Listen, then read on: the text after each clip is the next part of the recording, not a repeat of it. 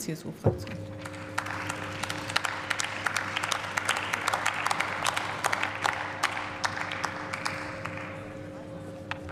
Frau Präsidentin, liebe Kolleginnen und Kollegen! Die Wahlen in Bosnien-Herzegowina am 2. Oktober sind ein ganz wichtiger Fixpunkt. Es gab Verzögerungen. Die Wahlen wurden nicht ausreichend budgetiert und nicht rechtzeitig budgetiert.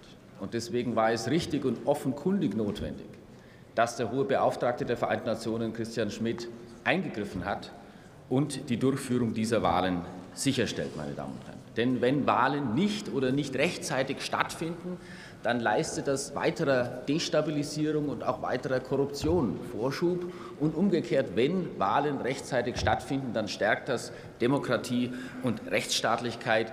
Diese Wahlen am 2. Oktober müssen frei, fair und friedlich verlaufen. Und deswegen macht es Sinn, zur Sicherung eines, des Umfeldes für diese Wahlen die Bundeswehr an dieser Operation Euphor Altea in Bosnien-Herzegowina zu beteiligen.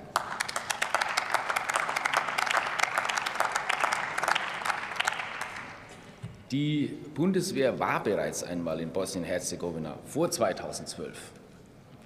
Die innenpolitische Lage hat sich seither leider nicht signifikant verbessert, eher verschlechtert. Der hohe Beauftragte hat im Mai diesen Jahres vor dem UN-Sicherheitsrat gesprochen und erklärt, dass die verfassungsmäßige Ordnung in Bosnien-Herzegowina bedroht sei. Die Republika Srpska betreibt den Aufbau einer eigenständigen Steuerbehörde, einer eigenständigen Rechtsprechung und eigener Streitkräfte.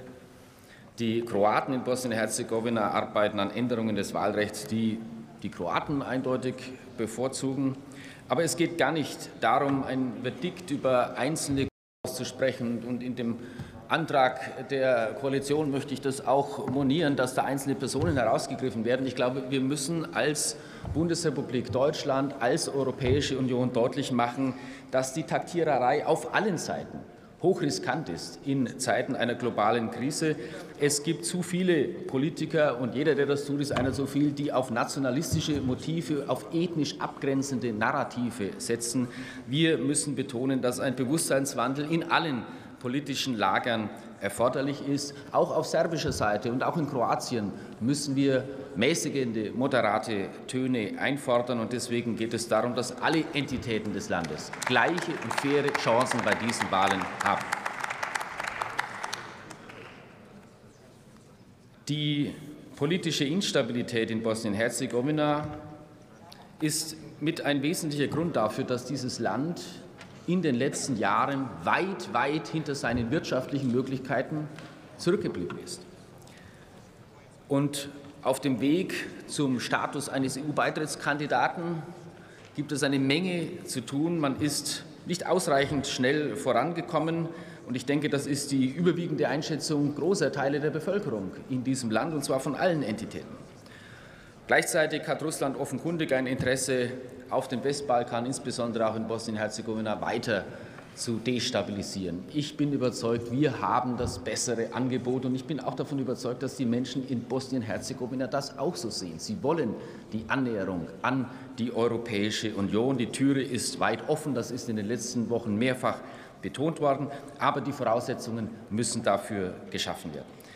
Die Operation Euphor Altea und die Beteiligung der Bundeswehr an dieser Operation ist eine Rückversicherung für die Stabilisierung des Landes, für ein sicheres Umfeld vor den Wahlen und sie ist ein wichtiger Beitrag zur Krisenprävention in Bosnien-Herzegowina. Allerdings, meine Damen und Herren, wir alle wissen, dieses Mandat EUFOR basiert auf jährlich erneuerten Resolutionen des UN-Sicherheitsrates. Und ob Russland im November diesen Jahres einer Erneuerung nochmals zustimmt, das bleibt offen. Wir wissen aber auch, dass es nach dem Dayton-Vertrag ausdrücklich möglich ist, EUFOR-Soldaten durch NATO-Truppen bereitzustellen. Und insofern müssen wir uns darüber im Klaren sein, Europa, die Europäische Union, wir als Mitglied der Europäischen Union müssen in Bosnien-Herzegowina weiter Flagge zeigen und einen sichtbaren, spürbaren Beitrag zur Sicherheit in diesem Land bereitstellen. Meine Damen und Herren,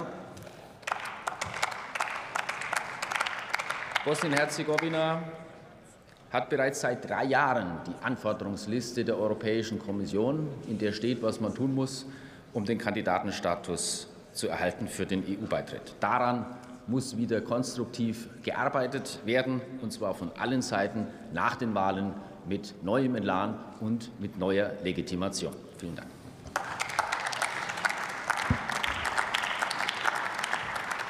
Für die SPD-Fraktion hat Christian Petri jetzt das Wort.